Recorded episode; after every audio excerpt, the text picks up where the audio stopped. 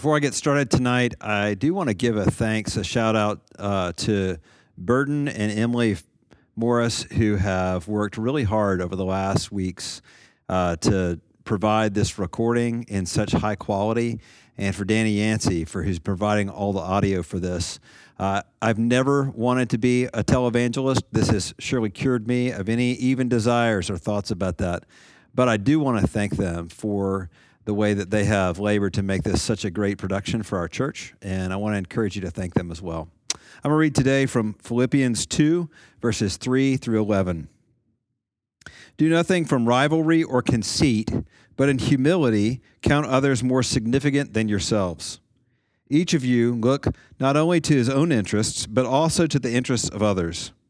Have this mind among yourselves, which is yours in Christ Jesus who, though he was in the form of God, did not count equality with God a thing to be grasped, but made himself nothing, taking the form of a servant. Being born in the likeness of men, and being found in human form, he humbled himself by becoming obedient to the point of death, even death on a cross. Therefore, God has highly exalted him and bestowed on him the name that is above every name so that at the name of Jesus every knee should bow in heaven and on earth and under the earth, and every tongue confess that Jesus Christ is Lord to the glory of God the Father. This is the word of God. Thanks be to God. You know, do you remember the first Cars movie? It's the, one of my favorite of the Pixar films, the one with Lightning McQueen and, and Sally and Mater. Um, maybe it's my favorite because of the relationship between Doc Hudson, the Hudson Hornet, and the young, upstart, arrogant race car Lightning McQueen. And if you remember, in order to teach Lightning a lesson, Doc takes him out to a dirt track and challenges him to a race. And you remember what happens? That Doc smokes Lightning over and over again. Light, Lightning keeps doing what he normally does on a paved track and finds himself spinning out. He's not able even to turn left and complete a lap. And, and he's astonished he can't make a left turn. And Doc explains to him uh, that there's some logic to this that's going to feel the opposite. So this is how the conversation goes. Doc says it this way. He says, "I'll put it simple. If you're going going hard enough left, you'll find yourself turning right." And Lightning, in his sarcastic tone, says, Oh, right. That makes perfect sense. Turn right to go left. Oh, yes, thank you. Or should I say, No, no, thank you, because in opposite world, maybe that really means thank you. Now, Doc is right. Uh, no pun intended, but Doc is right about this. Uh, what he's describing is a phenomenon called drifting and the action of a driver to counter steer.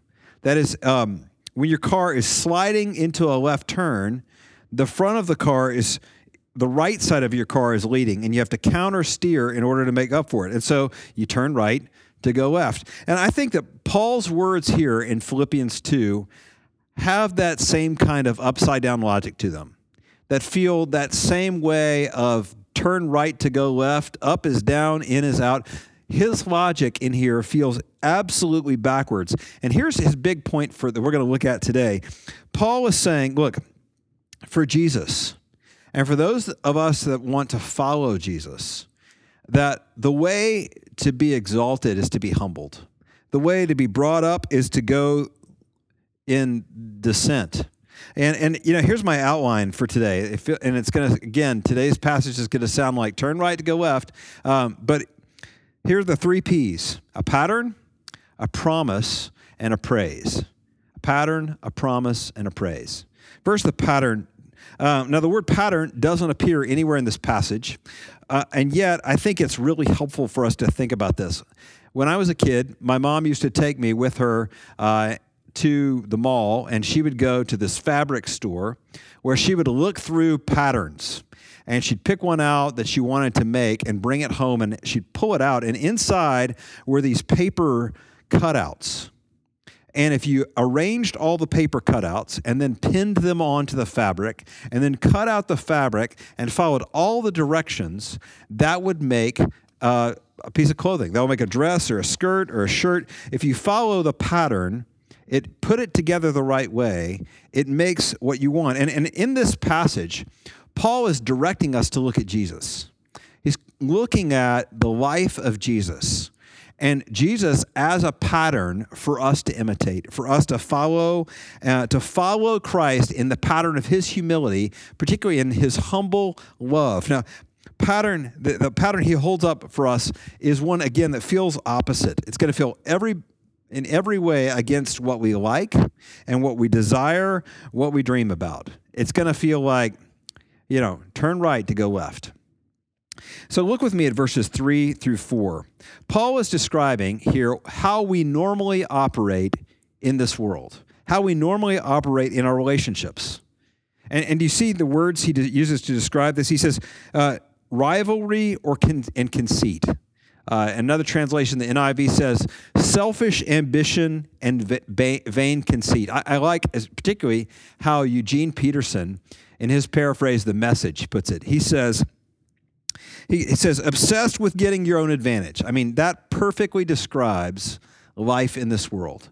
Obsessed with getting your own advantage. Uh, he goes on to talk about not looking to your own interests, but the interests of others. And again, Peterson says this is how life in this world looks.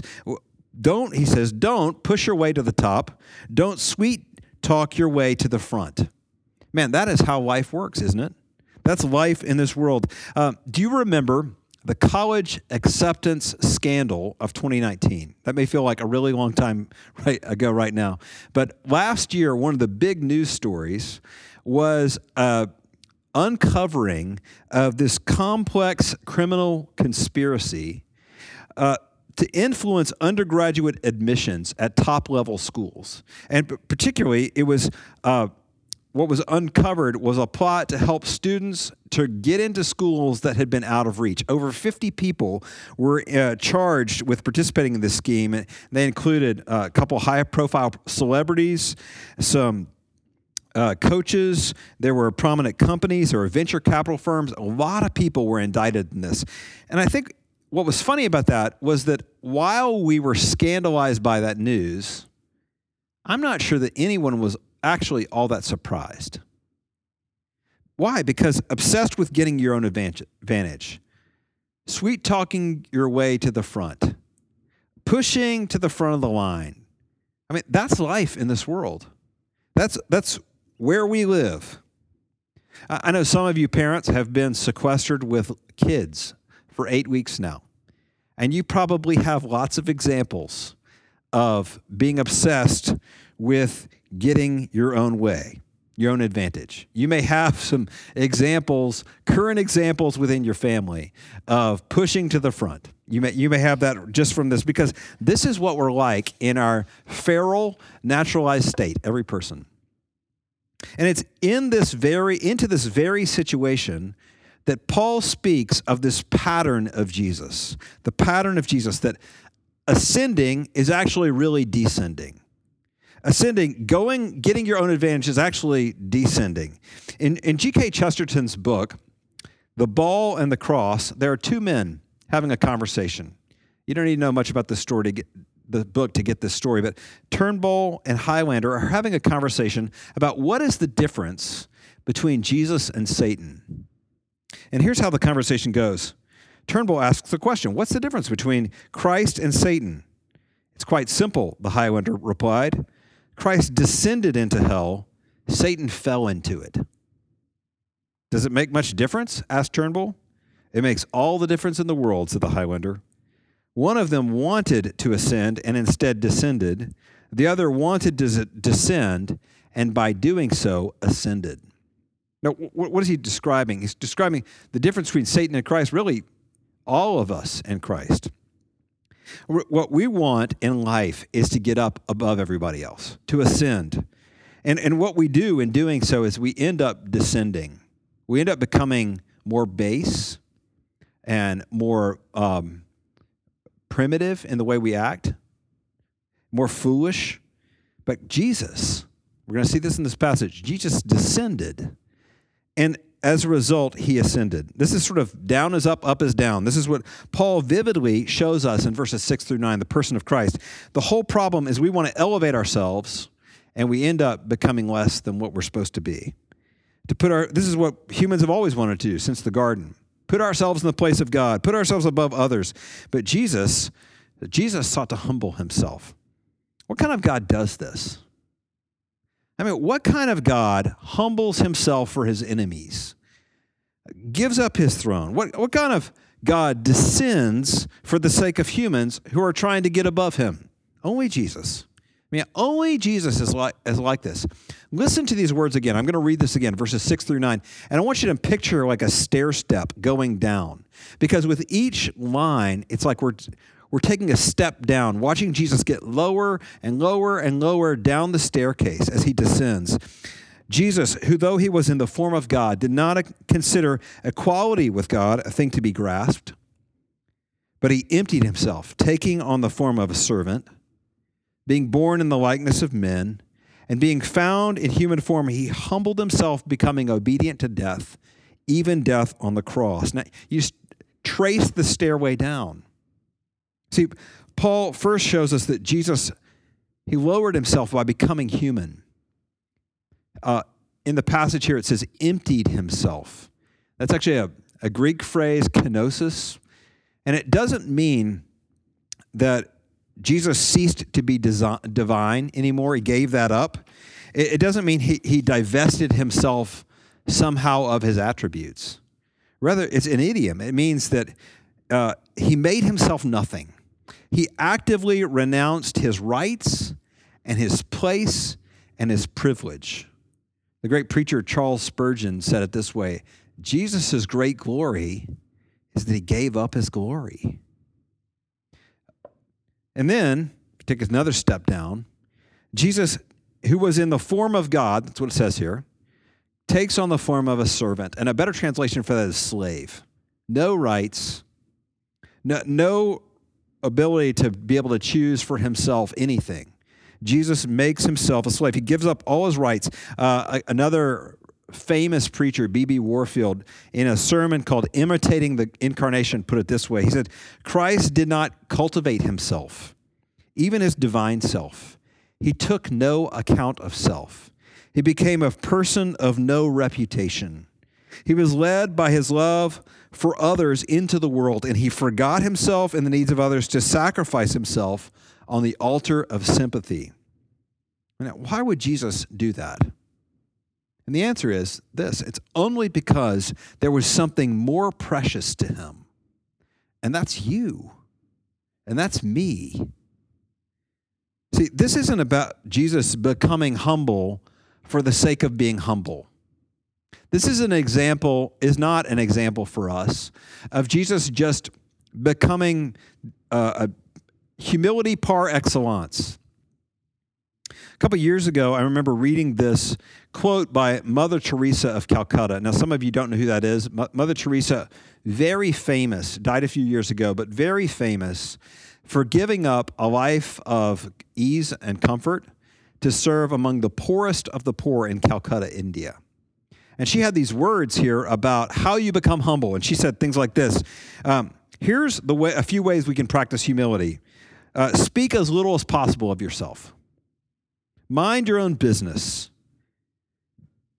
Not want to manage other people's affairs, avoid curiosity, to accept contradictions and correction cheerfully, to pass over the mistakes of others, to accept insults and injuries, to accept being slighted, forgotten, and disliked, to be kind and gentle either, even under provocation, never to stand on one's dignity, to choose always the hardest place. Now, yeah, that's humility, but that's not really what's in view here.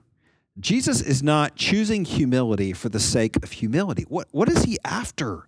What's driving Jesus down the staircase? It's his love. It's his love. Philippians 2 is not about Jesus becoming humble, it's about Jesus emptying himself for love. I mean, look at this. He humbles himself for love. He empties himself for love. He took on the form of a slave for love. He went to the cross for love. This is the pathway of love. Jesus walked the pathway of love for the rescue of sinners, for the rescue of lost people like me. I mean, we can truly say, can't we, that in humility, he counted others more significant than himself. We can honestly say, can't we, that Jesus, he, he looked not only to his own interests, but to the interests of others. I mean, the final and ultimate act of this, looking out for my interests, looking out for your interests, is the cross itself. Humbled himself by being obedient to the point of death. And I like how this phrase says that even death on a cross. I mean, it's like Paul is just saying, let me just stick it in your face. Like, it's that low, it's that far down that Jesus emptied himself. You see, this is the stairway of love. This is Jesus' descent for love. And this is the calling for us. This is the pattern that Paul lays out and says, this is what it means to follow him, to be a Christian, to imitate this in our relationships. Simone, Simone Weil said that the one indispensable and often overlooked requirement for resurrection life, for the Jesus life, is death. Man, that is a hard quote. That's something that each of us runs away from dying to self. But it's the calling for all of us as Jesus followers, not just to know about Jesus, but to embody the story of Jesus in our lives. And in doing so, we begin to look like him. In other words, we're called to walk down the same staircase for love for others. This is the Christian calling, right? In humility, to count others more, more important than yourself, to look not only to your own interests, but the interests of others. And let's just be honest. I mean, that is countercultural, but that's way more than this. It's, it's counter my self interest, it's counter my desires, it's counter my instincts. Everything about me wants life to be about me. Man, I love me. and this calling, of death, of following the stairs, going down the stairs, it is as crazy as Doc Hudson saying, hey, you know what? Turn right to go left. It sounds just as backwards, but you only ascend. You only ascend if you descend. Resurrection only, uh, resurrection only follows death. Now, we know what this feels like, don't we? I mean, this is the way of love, but it is so hard. Can I, can I give you some scenarios to think about?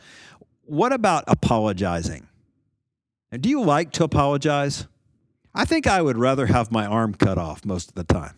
I, I don't like to apologize. It is H A R D. It is difficult. You, you have to sit in it and lower yourself. What about not being defensive? I mean, so difficult.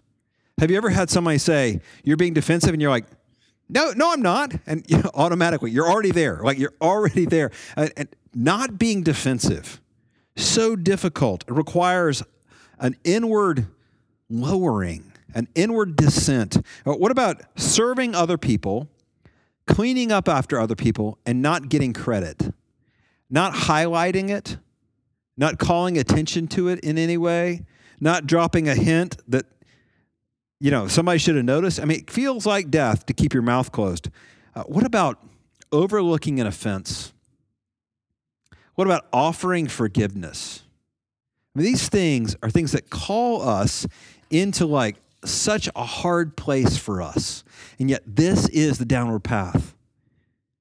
I'll bet, I'll bet in your daily life, even in your COVID 19 daily life, you have opportunities all the time to follow the Jesus path, to go down that staircase, uh, to lay apart, aside your rights and privileges for the sake of loving others. Again, here's how B.B. Warfield describes the high calling of self sacrifice. He says, self sacrificing love means not indifference to our times and our fellows, it means absorption in them. It means forgetfulness of self in others. It means entering into other people's hopes and fears, longings and despairs. In other words, we take no account of ourselves. We freely give ourselves to others. We shall find each, when we do so, in turn, the saying true of Jesus also. Wherefore also God hath highly exalted him. See, as Warfield says, the path to self sacrifice is actually the path to glory. Now, if you are choking at this point in the sermon, I understand. Uh, if you are struggling, I have good news for you. If you're saying, but I can't do that, Uh, I have good news for you. And this is so important. And this is maybe the most important thing I'm going to say today. So please tune back in right now. Um, if I just preached this sermon and said, hey, Jesus is your example, strive to be like him, walk down the pathway, hope you do well, how is that going to leave you today? I think it's going to leave you crushed, not encouraged. But I have better news to share with you. I have better news from this passage. We're going to look at it here right in verse 5. You know, our family has been watching the documentary on Michael Jordan and the 1998 Chicago Bulls in their sixth time up for winning the uh, the NBA Finals, and it's called The Last Dance. And the series reminded me of a famous Gatorade commercial that took place during that time. They actually show it as part of the documentary, and it was called "Be Like Mike." And it fe- featured all these kids, and they're sort of skipping down the street, and they all have basketballs, and they're with Michael Jordan, and then they're all drinking Gatorade with Michael Jordan. Um, and the ad had this catchy little tune to it. If I could be like Mike, um, but the ad was a little weird if you think about it. I mean, the whole series, The Last Dance, highlights the fact that Jordan was the greatest person to ever play the game of basketball, greatest player to ever play the game. And so the whole premise of that commercial kind of falls apart if you think about it for more than a second. I mean, uh, is it really true that this overweight middle aged man could really be like Mike? I mean, that's what this passage can feel like, can't it? Like, I can't do that. You know, you can never just be like Jesus. Uh, you could never just do it with regard to Philippians 2. Instead, this passage, though, gives us this incredible promise, this incredible place of hope, this incredible well to draw from or vault to draw upon uh, of good news and resource for people like me and like you. People who, as I walk through what is the downward pathway, you're like, I can never do that. And yet, this is the thing I want you to see. Verse 5. Verse 5. What does Paul say here in verse 5? Have this mind among yourselves, which is yours in Christ Jesus which is yours in Christ Jesus. This is, this is really key. The mind to which you must conform the pattern of life to, you have it. You already have it. You already have it if you're in Christ. You have what it takes in Jesus, in the mind of Christ already giving to, to you to be able to walk on this road, to be able to walk down the stairs. Look at verse 5. See, the mindset is ours. We already have it by virtue of our union with Jesus. Union with Jesus is something I've hit on every time we've walked through this uh, in this book about um, union with Christ means all that Christ did, his perfect obedience for the Father, his perfect love for his neighbor, his, his dying and rising from the dead because of faith, because of our trust in Jesus, becomes ours just as much as if you had accomplished it yourself. And this is what Paul is saying. This is what you already have in Christ. You have the mind of Christ. And this is a promise that we ought to take great comfort in. I mean, as I look at my life and I just I look at this pattern that's held up for me, and I, I, I can't look at it without just seeing all my failures, all the places where I'm condemned for not being able to do this, not and, and Paul, but Paul says, no, no, no. Look, the mind that you have, it's already yours in Christ. He is at work in you to will and to do for his good pleasure. You are in the process of being transformed by that mind. You are being transformed from glory to glory into his image by the Lord, who is the Spirit. That is at work in you now. See, this is the renovation of your life that happens because you are in Christ. It is impossible for you over time to remain just the same as you always are if you are in Christ. His Spirit is at work in you and on you. But I have to say this look, there is no Christianity, there is no godliness, there is no obedience to Christ that pleases God outside of being in Christ. You can't look at Philippians 2 and say, This is the way I'm finally going to get in with the Father. That is not how this works. Your religion or morality, your goodness is as damnable to you as your good works if it's apart from Christ, if it's not a fruit of your faith in Jesus, if it doesn't come out of your resting and trusting in Him. So let me call you. If you have never trusted in the Lord Jesus Christ, this is the, the primary calling for you is be in Him. Rest in Him. Find yourself in Him. You access union with the Savior by simple faith, by trusting in Him, by um, trusting in Him as your substitute who died in your place, who fulfilled all that God requires. He obeyed for you, He paid for everything for you. And so you can rest in Him. See, the mind of Christ, though, for the believer, is the promise of power to be able to walk the way of Jesus in self sacrificial love. So, how do you use it? How do you access it? How do you access it? Well, um, James is not preaching this week, so I'm going to give a Star Wars reference for him. Um, the last two Star Wars films, which are The Rise of Skywalker and The Last Jedi, focus on the relationship between two main characters Kylo Ren and Rey. And Kylo Ren is like the bad Jedi kind of going over to the dark side and what's going to happen to him. And Rey is following the path of the good Jedi's. And uh, the thing is, though, that there's a deep connection between them. Somehow the two are joined by their minds. Now, I'm not going to spoil all the movies for you, but I, I do want to highlight this, and this is pretty obvious in all the commercials, even. They're connected in some way. And what gets to be revealed over the course of the films is that they're connected by their lineage. They have a same storyline, a same background, and somehow then they're able to access one another's minds, even see what other the other person is seeing, even participate in what the other person is doing. See, in the same way, in the same way, you are connected, if you're a believer in the Lord Jesus Christ, to the mind of Christ.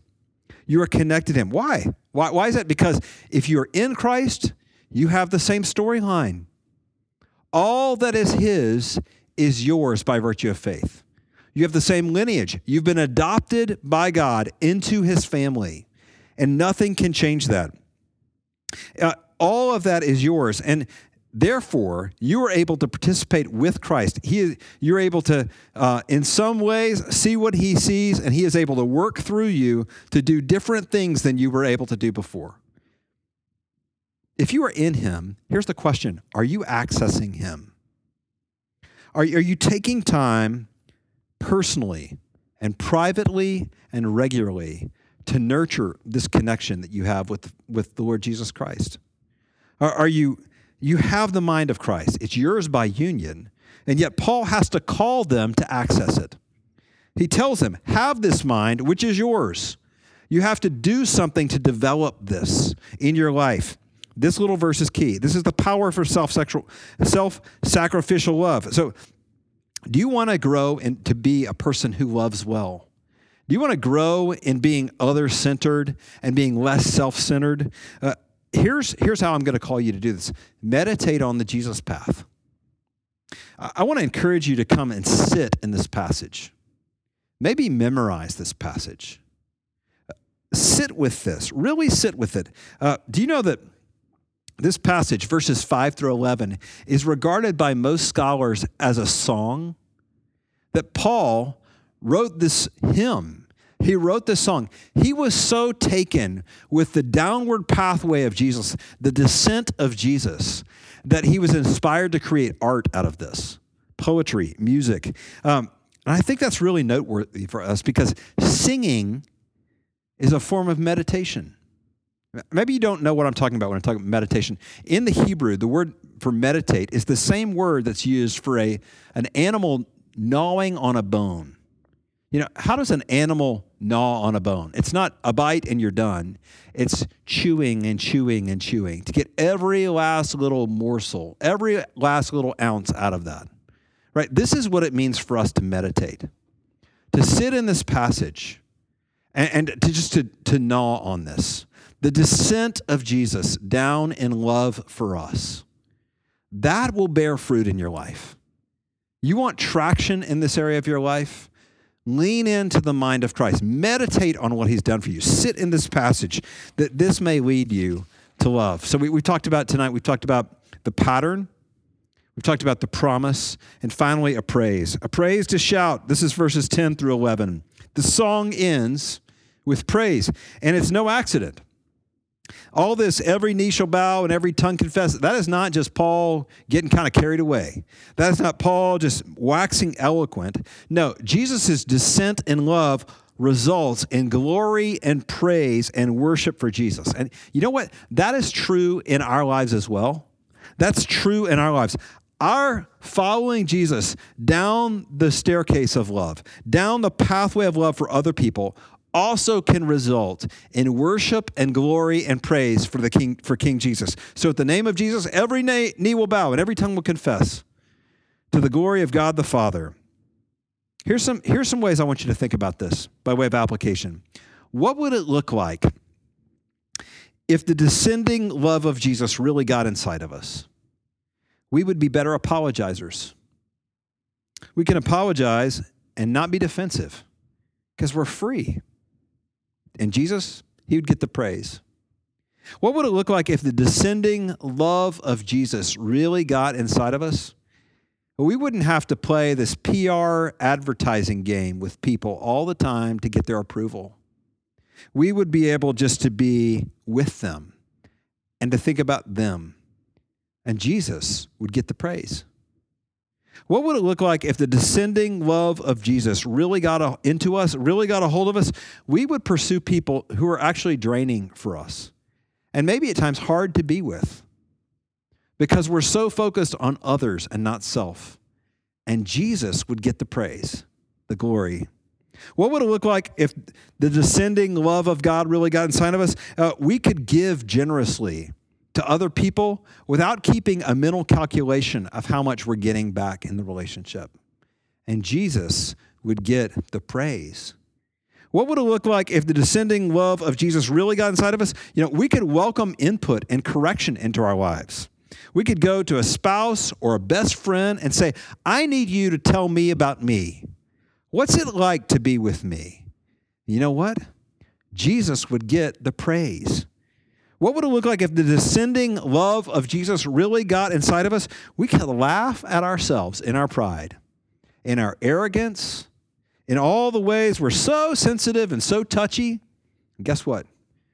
Jesus would get the praise. At every opportunity to be defensive, to be touchy, to be argumentative, uh, to have to ask for forgiveness, to offer forgiveness, to relate to people that we don't always like. In each of those moments, we have a choice. People of God, you have a choice. And just like Doc Hudson says to Lightning McQueen, turn left to go right, in the gospel, it's the same. Turn left to go right, turn left to go right. And Jesus will get the praise. In the name of the Father, and the Son, the Holy Spirit. Amen.